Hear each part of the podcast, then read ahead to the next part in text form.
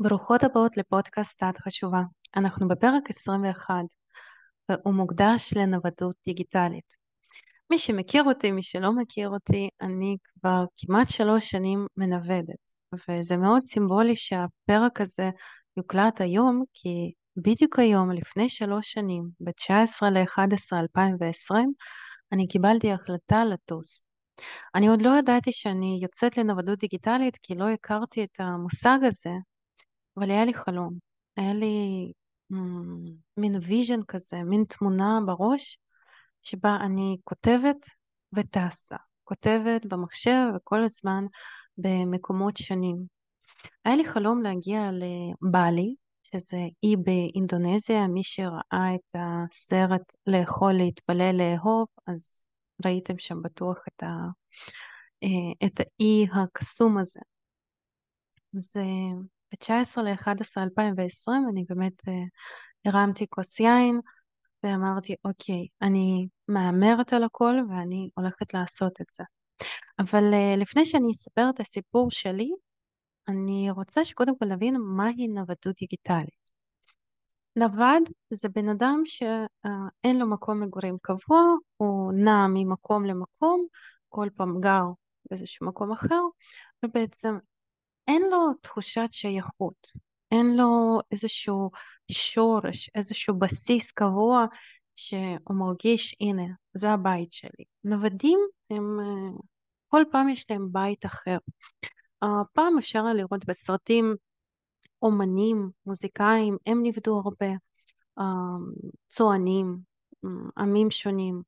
אז ככה נוודות זה משהו שהוא בלי, בלי באמת בסיס ושורש. דיגיטלי זה ממוחשב, אז בעצם נוודות דיגיטלית זה בן אדם שעובד דרך המחשב וגר כל פעם במקום אחר. למה אני עושה את ההקדמה הזאת? כי יש אנשים שמתבלבלים בין נוודות לטיולים, בין נוודות לרילוקיישן, שזה דברים אחרים לגמרי.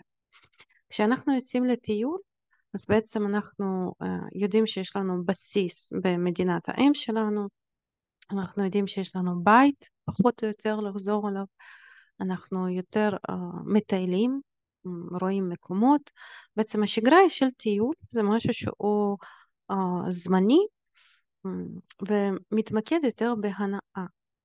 רילוקיישן זה כשאנחנו מעבירים את כל החיים שלנו למדינה אחרת, כשאנחנו בעצם יוצרים שם בסיס מבחינת בית, מבחינת עבודה, מבחינה חוקית, מסמכים שייכות לקופות חולים, כל מיני משרדים ממשלתיים. מה שמבדיל את כל זה מנוודות דיגיטלית זה שנוודות דיגיטלית זה באמת אורח חיים, זה לא טיול כי יש שם שגרה, יש התמודדויות, יש אה, שאלות שונות וזה לא לגמרי רילוקיישן כי אין את ההשתייכות, אין מקום אחד קבוע שצריך uh, להתחיל לבנות שם בסיס. אני מנוודת כבר אה, כמעט שלוש שנים. ב-19 ל-11 אני קיבלתי החלטה ובשישי לינואר, חודש וחצי אחרי, אני הייתי כבר במטוס. אני חושבת שהיום כשאני מסתכלת לאחור, אני הייתי נוודית בנשמה תמיד.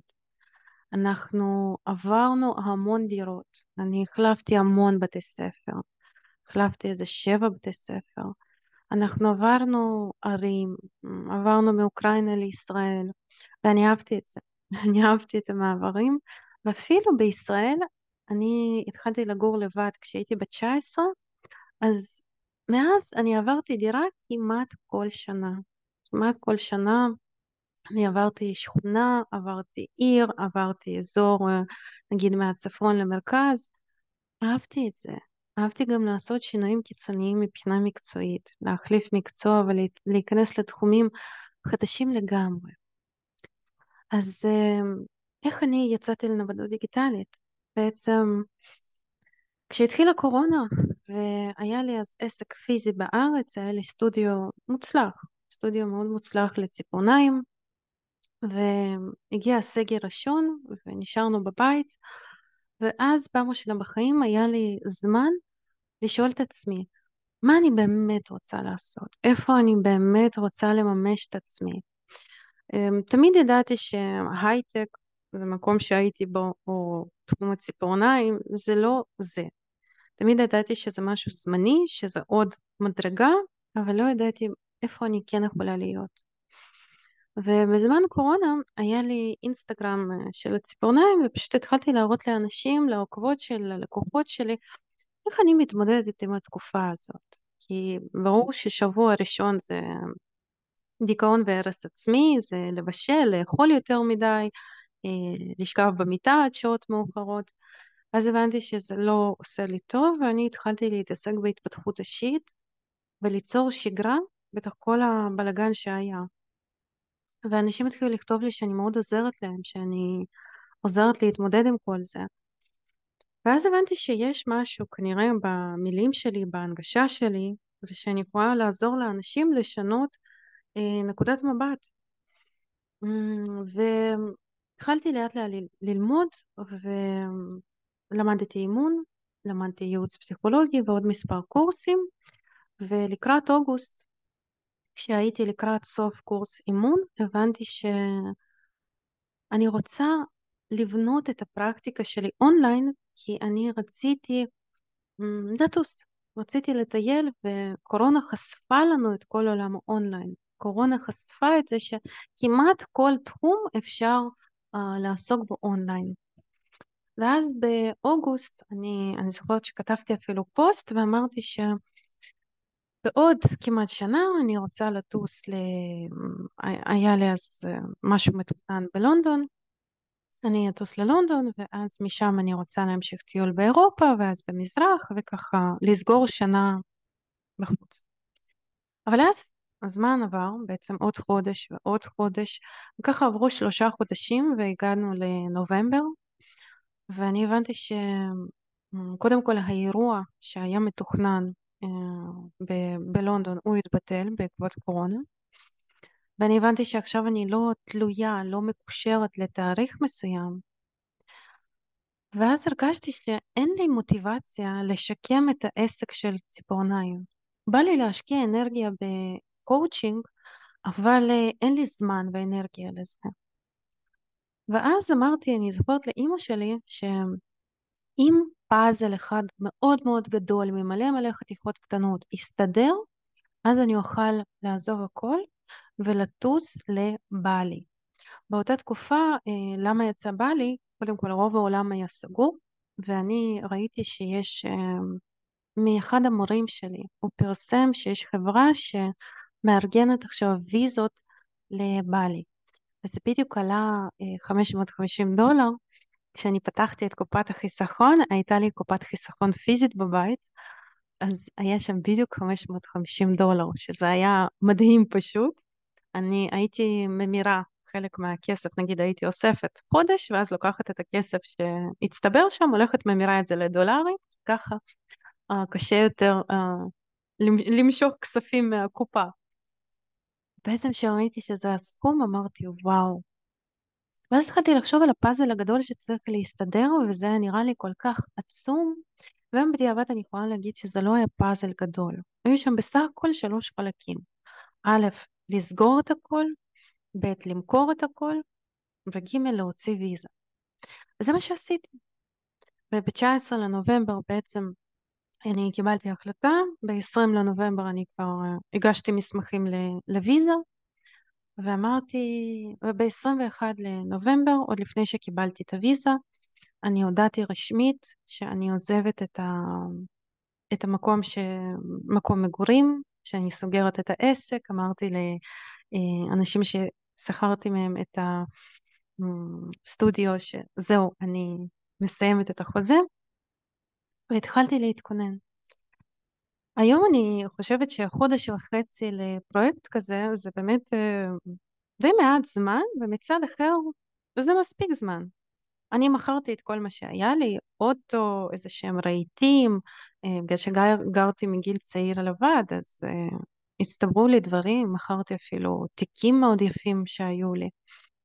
וקניתי כרטיס טיסה, קיבלתי את הוויזה, וטסתי. גם בטיסה עצמה היה אתגר, כי אני טסתי בשישי לינואר, ובעצם בסוף דצמבר, ב-28-29, אמרו שבלי, אינדונזיה, נכנסת לסגר החל מראשון לינואר לשבועיים. ואני הייתי צריכה לקבל החלטה מה, מה עושים. סגר, הכוונה שדות תעופה גם סגורים. הייתי צריכה לקבל החלטה מה עושים. האם לטוס עכשיו, האם להישאר עוד קצת זמן בארץ, אבל פחדתי שגם ישראל תיכנס עוד פעם לסגר ויסגרו את שדות תעופה. הם אמרו שבלי uh, נסגרה לשבועיים, ואמרתי, אוקיי, אני טסה עם קונקשן בטורקיה, באיסטנבול, אני אחכה, אני טסה בשישי ל... אה, לינואר, אז שבוע אני אחכה באיסטנבול וב-14 אני אטוס לבלי. הגעתי לאיסטנבול בעצם, הייתה גם בסגר מוחלט אז התחלתי לחפש אה, איפה לגור, מה לעשות, ובעצם אחרי כמה ימים קיבלתי הודעה שהסגר בבלי ממשיך לעוד שבועיים. ואז הבנתי וגיליתי מהי חוסר ודאות, מה זה הפתעות לא צפויות בחיים. וזה היה בית ספר הכי טוב אה, לנוודות שלי. כי בעצם אני הגעתי בלי עבודה קבועה, לא היו לי לקוחות לקואוצ'ינג כי רק סיימתי את הלימודים. אני התחלתי להוציא אז את סדנת הדגל שלי שהייתה באותה תקופה סדנת עברה. אני עדיין חושבת ה... אחת היצירות הכי טובות שעשיתי. והייתי בלחץ אטומי כי הגעתי בלי חסכונות. היו לי אז בקושי תשע אלף שקל מכל הדברים שמכרתי, ומן הסתם בטורקיה זה מתבזבז, מתבזבז הרבה יותר מהר מאשר בבלי. ובאמת זה היה בית ספר ממש ממש טוב, כי נוודות זה הרבה הפתעות לא צפויות, זה הרבה שינויים בתוכניות. אני יכולה להגיד לכם שאני זרקתי מלא כרטיסי טיסה כי שיניתי ברגע האחרון שאני לא טסה או שיניתי תאריכים. היו כל מיני ביטולים. יש הפתעות לא צפויות בכל מקום ותמיד, ונוודות זו יציאה מסביבת הנוחות שבאמת אה, צריך להיות פתוחים לזה. ובחמש שבועות שביליתי בטורקיה במקום שבוע, אני למדתי מה זה חוסר ודאות, מה זה גמישות, מה זה פשרות, וככה המון המון דברים. אה, ובסוף אני זוכרת שיום אחד קמתי ואמרתי זהו, ויהי מה, מחר אני טסה מכאן, אני לא נשארת פה יותר. אני ארזתי את המזוודה, הלכתי בבוקר למשרדים של טורקיש, וכדי שהם יודיעו לי אם אינדונזיה נפתחת או לא, והיא אומרת לי כן. ואני החלפתי את הכרטיס, לקחתי אותו וידעתי שעוד כמה שעות אני צריכה להיות בשדה תעופה, וזה היה מדהים, הרגשה מדהימה.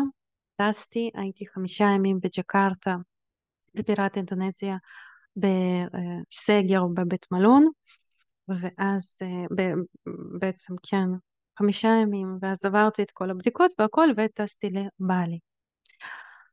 נוודות דיגיטלית זה מסע מאוד מעניין ומאוד יפה, כי יש פה הרבה חופש, ומצד אחר יש פה גם הרבה אחריות.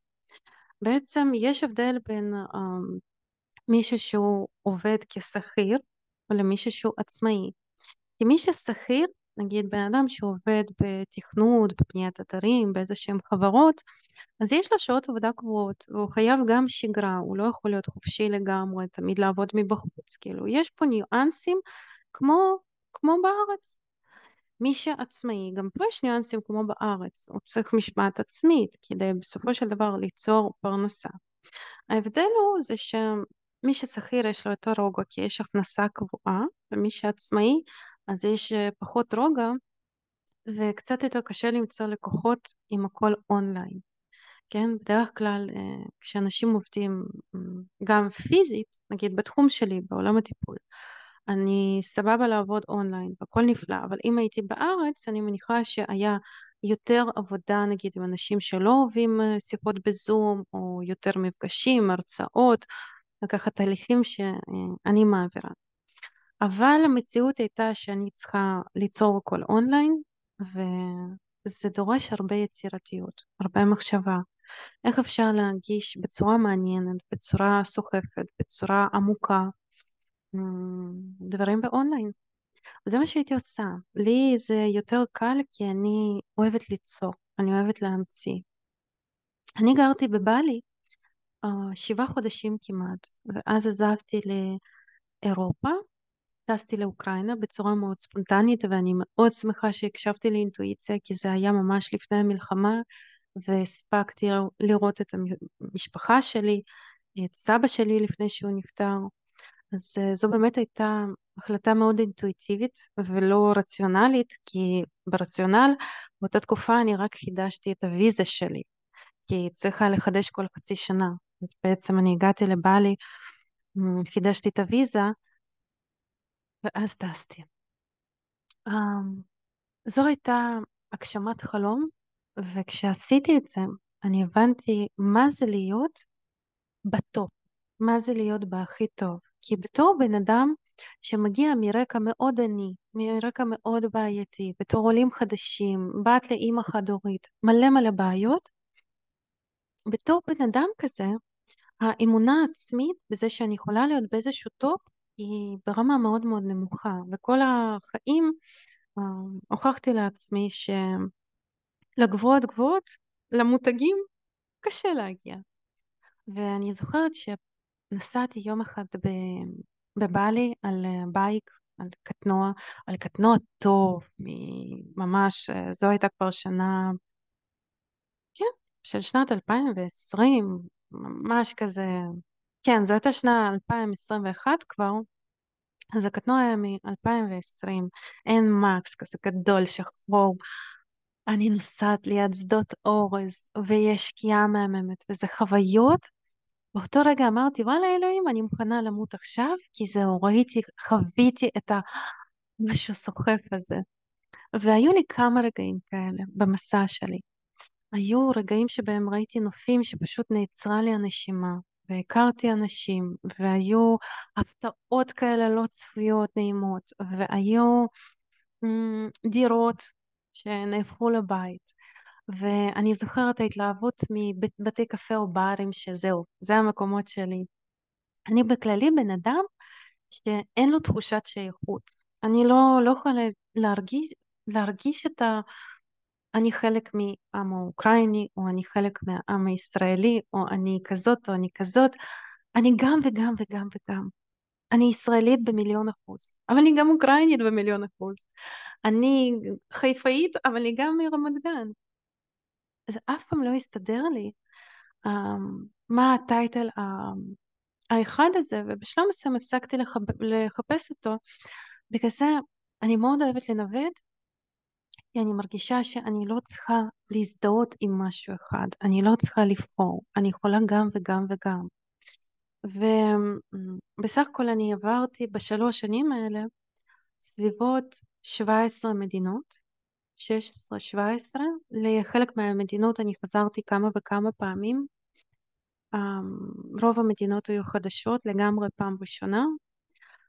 היו לי סיפורים, הייתי אומרת אפילו דרמטיים קצת, נגיד הייתה, היה לי רומן מאוד יפה, כמו, כמו בסרטים, אבל הוא נגמר מאוד לא יפה, כשבחור פשוט אה, הפסיק לענות לי אחרי שהוא הביא אותי למדינה שלו. אה, וככה פשוט נעלם. אבל אני מודה על הסיפור הזה כי אה, זה נתן סיכוי שני למדינה, כי בעצם הכרנו ביום שברחתי מהמדינה, אה, זה היה בגיאורגיה. מאוד לא התחברתי אליה, ואחרי שבוע וחצי ברחתי, ואז בזכות הבחור הזה שהכרתי ב... בערב האחרון, אני חזרתי, ואז נשארתי לעוד כמה חודשים בגיאורגיה ולמדתי לאהוב אותה.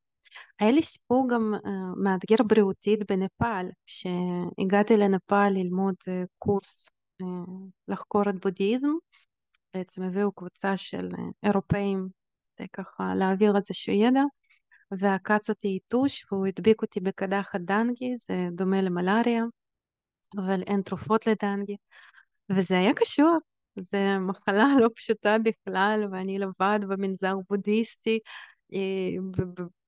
בכלל לא, לא מתפקדת, לא מצליחה לעלות אפילו ארבע מדרגות. אני זוכרת שאני חושבת שחמש, אה, חמישה ימי מחלה, אני הייתי בלי טלפון, בלי מחשב, עד שקיבלתי בעצם אה, עד שקיבלתי תשובה מהבית חולים בבדיקות הנוספות שזהו, אני לא צריכה עירוי דם, שאני אשרוד, שהכל יהיה בסדר, רק אז הפעלתי את הטלפון והתקשרתי לאימא. לפני זה לא רציתי לעשות את זה כי לחכות, הייתי צריכה לחכות שלושה ימים עד התוצאות שבעצם יגידו אם אני אשרוד או שיהיו סיבוכים. לא רציתי שאימא תשתגע בשלושה ימים האלה, אז uh, השתגעתי לבד. זו חוויה. זו חוויה, ולהשתקם אחרי זה לא נסעתי לארץ, נסעתי למונטנגרו, שזה גם uh, החלטה אולי הזויה, אבל, uh, אבל זו אני. נוודות זה לא גלגל הצלה. יש אנשים שחושבים שנוודות זה משהו שמציל אותם מבדידות, משעמום, מחוסר מימוש, מיוקר המחיה, ממצב ביטחוני קשה בארץ. לא, זה לא זה. נוודות זה הרבה חוסר ודאות, כמו שאמרתי קודם, נוודות זה הרבה um, לתמרן בין ויזות ולמצוא דירה וחוזים והתחייבויות לטווח קצר וטיסות ולהכיר אנשים ובאמת הרבה בדידות ואתגרים uh, למצוא זוגיות. ללא ספק בנוודות לא קל כל תחום הזוגי, כי בעצם אה, אנשים מקומיים לא תמיד רוצים אה, להיכנס לקשר אה, משמעותי, רציני עם אנשים זרים, או לא כולם מוכנים לקחת את ההתחייבות הזאת של בואי, אני אקח אותך למדינה שלי, אני אקח אותך, נגיד, אני כרגע בבודפשט, אני אכיר פה בחור, ויכול להיות שזה יעבוד בינינו כי יש לי כרגע אישור שהייה לתקופה ארוכה. אבל אם אני עם ויזה לחודש, חודשיים, שלוש, מה שקורה בגבולות השנגן באירופה, למי שיש רק דרכון ישראלי, הוא, הוא, הוא יכול להיות um, עד שלושה חודשים כל חצי שנה. זה בעצם מה שאתם יכולים לקרוא על זה באינטרנט, זה נקרא ויזת שנגן. בעצם בן אדם לא יכול אחרי חודש, חודשיים, שלוש להחליט אם הוא רוצה שנתחתן או לא, כדי שככה, או אה, נגור ביחד, כדי שנוכל אה, להאריך לי את הוויזה. אז יש הרבה ניואנסים, אה, ובדרך כלל היכרויות, נגיד דרך אינטרנט, אז אה, בחורים מראש מתייחסים בצורה לא רצינית לבחורות שהן מנווטות, כי הם יודעים שתכף היא תעזוב. זה לפחות מהשיחות שלי עם גברים שכן יצא לי uh, לדבר איתם או לצאת איתם, אבל uh, אני מאמינה שהכל אפשרי, ובאותה מידה אף אחד לא מבטיח שבאותו מקום או בישראל uh, הזוגיות תסתדר באורח פלא, כי אני יצאתי לנוודות בגיל די מבוגר, יצאתי בגיל 29, ועד אז זוגיות לא הסתדרה, אז אף אחד לא מבטיח ש... זה יסתדר גם, גם בארץ, אני מכירה נשים מדהימות אה, שהן רווקות. נוודות דיגיטלית זה לחקור את העולם, זה לראות תרבויות אחרות, זה להכיר מנהגים אחרים, זה להרגיש אנרגיה אחרת לגמרי. אה, בנוודות נגיד אני למדתי מה זה מרווח, כי ישראל זו מדינה מאוד קטנה ויש שם תשע מיליון uh, תושבים כשנגיד קרואטיה זו מדינה שגדולה לפחות פי שתיים יותר, אבל אה, אני לא יודעת אפילו עכשיו אם, אם פי שתיים או שתיים וחצי, אבל אה, יש בה רק ארבע מיליון אנשים. אז תחשבו איזה מרווח זה. אפשר ללכת ברחובות ומרגישים משמעותית uh, פחות אנשים, אם זה קשור למגורים, למרחבים, לתורים, להכל. אה, זה מה שבעבר לא ידעתי שזה קיים, ואז בנוודות התחלתי להבין ולהרגיש את זה. קצב חיים אחר לגמרי, ברמת האינטנסיביות, ברמת הלחץ, ברמת העומס. ברור שפקקים יש בכל מקום, נגיד איסטנבול או פריז זה, זה משהו מפחיד מבחינת הפקקים. אבל יחד עם זה אה, מרגישים את המרווח. אני לא נסעתי מישראל כי אני לא אוהבת את המדינה. אני חולה על ישראל, זה הבית, זו מדינה מדהימה, יפהפייה, מעניינת. אני חושבת שאני מהאנשים שמייצגים את ישראל בצורה של כאילו זה גן עדן, אבל אה, אני נסעתי כי אני רציתי לראות עולם, כי אני רוצה את החופש הזה, כי אני אוהבת לגור במקום שבו אני יכולה לעלות על אוטובוס או על הרכבת ולהיות במקום אחר לגמרי. נגיד עכשיו אני בבודפשט, אני יכולה לקחת אוטובוס ותוך ארבע שעות להיות בקרואטיה וללכת שם לבית קפה שאני אוהבת, כי אני חוזרת המון לקרואטיה, ולהיפגש עם חברים, וללכת לעשות פדיקור אצל אה, אשת מקצוע שאני מאוד אוהבת. ובעוד יומיים אני יכולה לנסוע לסלובקיה, ואני יכולה לעשות טיול לרומניה, ולהרגיש תדר אחר לגמרי. אני אוהבת את החופש הזה ולי הוא חשוב. ברור שהוא לא חשוב לכולם. אם מי שמקשיב עכשיו, את רוצה להיות נוודת דיגיטלית? קודם כל תגבשי לעצמך הבנה האם את רוצה לנווד, לנוע כל הזמן, האם את רוצה לטייל, להיות יותר בחופש, או שאת רוצה לעשות רילוקיישן. תחשבי על הטווח, uh, כמה זמן, איך היית רוצה לעשות את זה.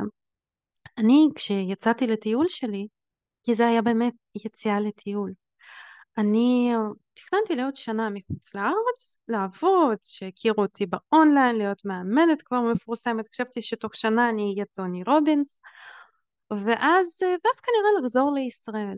וכשעברה שנה, והייתי אז בדיוק בגיאורגיה, והיה משבר מאוד גדול, כי אמרתי, רגע, מה עושים? אני לא רוצה לחזור, אני לא יודעת למה להמשיך. ואז התחלתי להיכנס למוד של נוודות דיגיטלית, ואני יכולה להגיד שאני באמת מנוודת זה רק בשנתיים האחרונות. יש לי מזוודה גדולה, יש לי מזוודה קטנה, יש לי תיק, יש לי דברים שאני סוחבת איתי שהם אה, בשביל מישהו מיותרים, אבל בשבילי הם אה, חשובים. אה, לא יודעת, מעמד מסוים לנר, ספרים מסוימים, יומנים.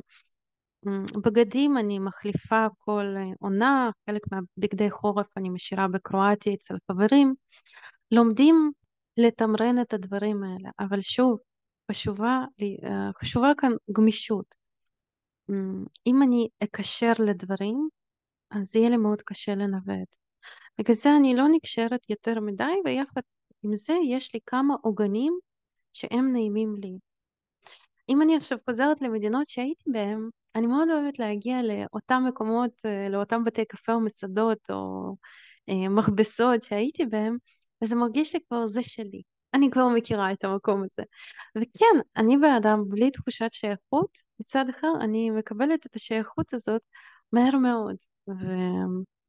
ואולי זו הסיבה למה אני אוהבת כל כך אה, לחזור לקרואטיה, כי זה באמת, אני תמיד חוזרת לזאגרב, לעיר בירה, ויש לי שם הקול שלי. לא, אני כבר מכירה, יש uh, חנויות שהמוכרים שם עובדים תקופות ארוכות, נגיד uh, הייתה uh, מוכרת במעדניה בסופר, או איפה שהייתי קונה SIM card, והייתי כל פעם רואה את אותם אנשים והם כבר מזהים אותי ומחייכים ולפעמים אני טסה לחודשיים שלוש ואז אני חוזרת והם עוד פעם מזהים אותי או הומלס אהוב עליי יש אני מאוד אוהבת ההומלסים, אז אה, גם אנחנו תמיד מחייכים, אומרים שלום, ואותם נגני רחוב, כאילו זה דברים שנותנים לי השראה, הם ממלאים אותי בחיים, ואני אוהבת לראות את זה בהרבה מקומות.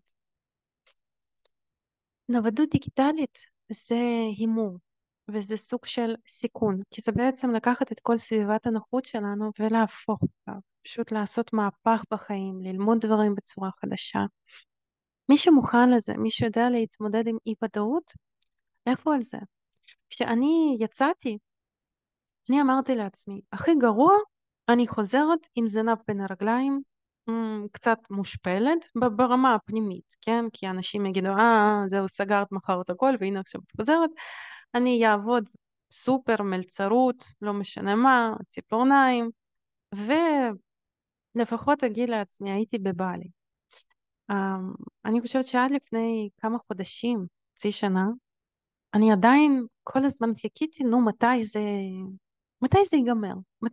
מתי אני לא אצליח? מתי אני אצטרך לחזור עם זנב בין הרגליים?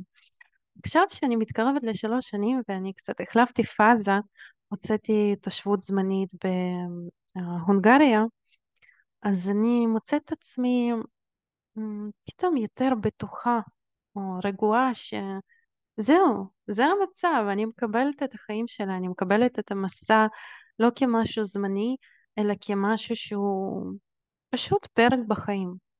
אני לא יודעת מה יהיה הלאה. האם אני אחזור מתישהו לארץ, לא אחזור, האם אני אשתקע במדינה, לא אשתקע, אין לי מושג. אני חושבת שמאז סיפור עם היתוש בנפאל, אני לא מתכננת תוכניות. אמ, חיים ינחו אותי. כי אפילו עכשיו הביקור שלי בהונגריה הוא לא היה מתוכנן. אני הייתי בטיסה לאלבניה. הייתי בטיסה מקרואטיה לאלבניה, ובטעות הגעתי להונגריה.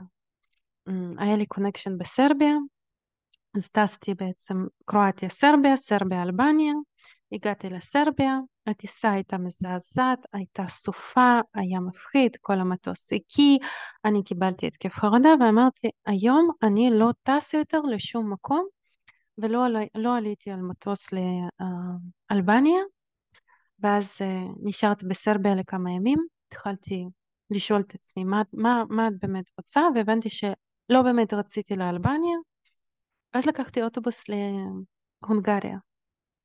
פשוט בצורה כזאת ספונטנית. זה מה שאני אומרת, גמישות. גמישות, זרימה, התמסרות והבנה שנוודות זה אורח חיים. לא מתאים לכולם, אבל מי שזה מתאים להם, תנסו את זה, תחוו את זה, כי העולם שלנו מדהים. Uh, יש אנשים שלא רוצים לעשות זה כי הם מרגישים בוגדים, נגיד בישראל. זה לא בגידה. לפני שאנחנו תושבים של אזרחים של מדינה מסוימת, אנחנו אזרחים של העולם הזה, וזה בסדר לרצות לראות, לחקור, לנסות, לטעום. זה בסדר לא להרגיש פטריוטיזם גדול ממש כזה, זהו, אני רק פה, בונה את הבית שלי. Uh, זה לא פסול. אני יודעת שזה מאוד uh, קשה לחלק גדול מהישראלים, כי באמת יש היסטוריה ו... שעוד לא נגמרה אפילו, כן? עכשיו יש מלחמה על האדמה הזאת. אבל אני מדברת כרגע לאנשים שבאמת מרגישים שהם רוצים משהו אחר, שהם רוצים לטעום מהעולם הזה בצורה אחרת, תנסו. אפילו אם זה לתקופה, זו באמת חוויה. Um, אני לא אדבר יותר מדי עכשיו על פרטים טכניים ופרקטיים איך עושים את זה כי יש הרבה פרטים, זה קשור למיסים, לביטוחים, לכרטיסי טיסה, לאיך מוצאים מגורים. אם מישהו רוצה, יש לי הרצאה שהעברתי פעם בנושא ביחד עם מצגת, הכל מאוד מסודר ומפורט. אבל אני אגיד רק משהו אחד לגבי פרנסה. אם אתם שכירים אז הכל טוב ויש לכם פרנסה. אם אתם עצמאים, היום כמעט בכל תחום אפשר להיות uh, יועץ. נגיד אני יכולה לקחת לפעמים ייעוץ מרופא, אמ, להראות לו תוצאות של הבדיקות שעשיתי, או אמ, צילום אה, רנטגן נגיד, ולקבל ממנו ייעוץ, במקום אה, לדבר עם רופא מקומי, או אה, איזשהו רופא שלא לא מצא חן בעיניי. אפשר לקחת ייעוץ מעורך דין, לפני שאנחנו נכנסים לאיזשהו סיפור, איך לעשות דברים, לקחת ייעוץ או דעה ניטרלית או לקבל יותר מידע, חוות דעת נוספת. עולם הטיפול, תזונאים, יועצים, מלמדים, אפילו אנשי עיצוב, הם יכולים להעביר הדרכות, ללמד אנשים איך להשתמש בכאן ואיך לעשות סרטונים. באמת שהכל תלוי ביצירתיות שלנו וביכולת שלנו ליצור קהילה. קהילה, אני מתכוונת באמת למצוא לקוחות אונליין. Uh, אני יצאתי לנווטות כשהיה לי 320 עוקבים, היום יש לי 1,800 וקצת. לא שיש לי מיליונים, ממש לא. אבל יש לי לקוחות ויש אנשים שבאים כי אני מאה אחוז בתוך המקצוע שלי, כי אני כל פעם מייצרת משהו, אני משתדלת לייצר משהו אה, חדש, מעניין, באמת ככה לא שגרתי. אני כתבתי ספר, הוצאתי יומנים, אני לא יכולה להגיד שיש משהו, ש... משהו אחד שהוא המיין שזה מביא לי עכשיו הכנסה סופר גבוהה שאני, זה המוצר. לא, זה מכלול של דברים, אבל אני אוהבת את זה, אני נהנית מזה. ובשביל זה צריך להיות באמת אדם שנותן איזשהו ערך, אדם שמדבר באינסטגרם או בפייסבוק או בכל פלטפורמה אחרת. וזה, תחשבו איך אתם יכולים להפוך את התחום שלכם לדיגיטל, ואם זה לא, נגיד כן מניקור, אי אפשר לעשות בדיגיטל. אבל כן אפשר ללמד כל מיני דברים שקשורים לתחום. נגיד, אני, אם הייתי רוצה בתור מניקוריסטית לשעבר, בתור מישהי שהייתה ממש טובה בזה ולמדה המון וזכתה בתחרויות, אני יכולה להעביר הרצאות על אה, סטריליזציה, או לעשות אמ, ייעוץ לנשות מקצוע בתחום. אה, אם הייתי רוצה להמשיך בקואוצ'ינג לכיוון העסקי הזה, הייתי יכולה לעשות את זה. כמעט בכל תחום אפשר למצוא דרך לעשות את זה אונליין, אבל צריך לא לפחד לצאת ל front, לא לפחד אה, לדבר מול המצלמה, ליצור קהילה, ליצור איזה שהם פרויקטים ולהתקדם. אני לא יכולה להגיד שהדרך היא סופר מהירה, mm, לא, ויחד עם זה אני יכולה להגיד שזה אפשרי. אני אחרי שנה בנוודות התחלתי להרוויח סבבה, התחלתי להרוויח מספיק. והיו לי כל מיני תקופות, היו תקופות של מינוסים, היו תקופות של לא היה כסף בכלל, היה צריך להלוות, ממש אפס. היו תקופות שבהן אפילו תקופה קצרה, אבל ניקיתי דירה של אותה בעלת הדירה שהזכרתי ממנה. ממול הייתה גם הדירה שלה, והייתי שם מנקה מדי פעם כדי uh, להרוויח קצת כסף. היה הכל. אבל אני זוכרת כשהייתי מנקה את הדירה, ובאחת הפעמים אני התעצבנתי, אמרתי, למה אני בתור מאמנת, בתור מישהי שיש לה כל כך הרבה ידע, למה אני צריכה לנקות שירותים אחרי מישהו? ומאותו זמן קרה שינוי. מאותו זמן אני לקחתי והצהרתי על הכוונה להרוויח, להתפרנס בכבוד, והגיעו רעיונות והגיעו תשובות והגיעה איזושהי הצעה לאיזה קורס שכזה או רגע אולי אני אעשה את הקורס הזה. ונגיד אז למדתי את אה, מפות איך להכין מפות מטריקס וזה עשה שינוי מאוד מאוד גדול בחיי. אז אה, תאמינו בעצמכם תאמינו בדרך שלכם תהיו סבלניים. תיתנו לעצמכם הרבה חמלה והבנה כן? ביקורתיות כאן אין לה, אין לה שום מקום ו... אני דוגמה חיה שהכל יכול להצליח, כל דבר בחיים האלה. אז אמ, מי שאחרי השיחה הזאת רוצה לצאת למסע, רוצה אה, לשקול ברצינות את חיי הנוודות, אני שמחה להיות אה, דוגמה חיה ולתת לכם איזושהי מוטיבציה או השראה, מאחלת לכם המון בהצלחה. אה, מי שעדיין חושב, חושש, אמ, אל תבזבזו יותר מדי זמן מהחיים שלכם. ברור שלהכל צריך טיימינג, אבל uh, תיגשו לחיים האלה כמו, כמו למשחק. וכמובן אני רוצה להזכיר לכל אחת מכם, לכל מי שמקשיבה לזה, את חשובה.